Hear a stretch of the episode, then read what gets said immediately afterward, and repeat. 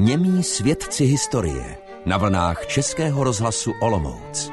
Vesnička Hamry leží v údolí potoka Okluky západně od Plumlova. Byla samostatná v letech 1923 až 1959 a od roku 60 pak byla součástí obce Žárovice Hamry a od roku 1980 je osadou Plumlova. Původně neměla ani vlastní katastr, ten vlastně byl vyčleněný z Žárovic a ze Stínavy až v tom roce 1923.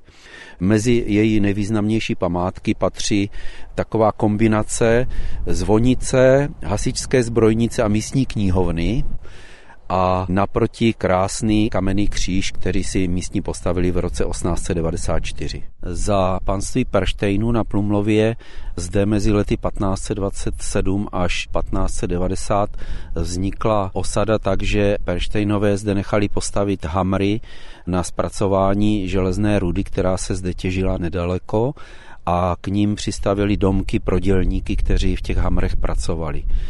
Protože ta ruda byla poměrně chudá na železo, tak eh, ty hamry postupně zanikly, ale bylo potřeba při jejich zpracování hodně dřeva, takže se tam vykácela spousta lesa a na těch místech vznikaly potom louky a pole a ty pak sloužily na další obživu těm místním chalupníkům a zahradníkům.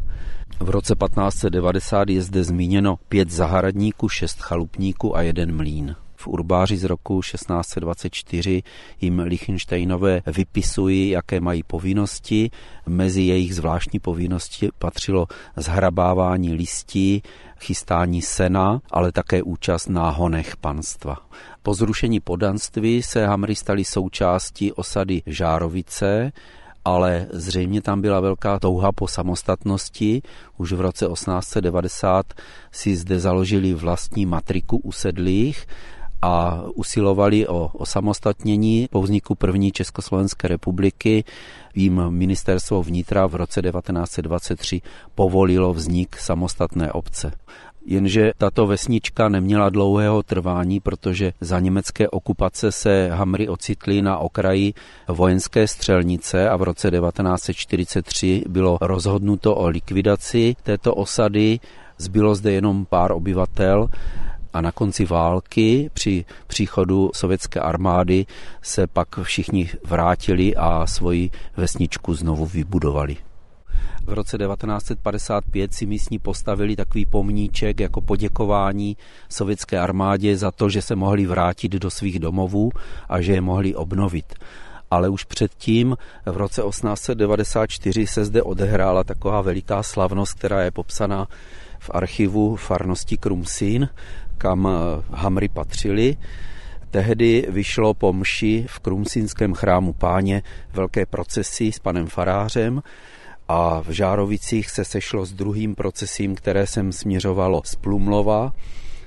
Přišli do Hamrů, kde byl vysvěcen nový kamenný kříž, který tehdy postavili obyvatelé této osady na místě starého dřevěného kříže a zároveň byla vysvěcena i socha svatého Jana Nepomuckého, která zde sice byla již od roku 1731, ale tehdy v tom roce 1894 nad ní postavili takovou pěknou kapličku z mříží. Bohužel ta mříž zřejmě nestačila k ochraně této sochy, protože ta socha byla nedávno ukradená a je taková zvláštnost, že vlastně z dálky to skoro není vidět, protože místo té sochy je tam dnes namalovaný svatý Jan Nepomucký na plechu a ten plech je postavený na podstavci, na kterém je napsáno, že ten svatý Jan Nepomucký byl zřízen nákladem Kristiána Sušila, mlináře v tom čase zde roku 1731.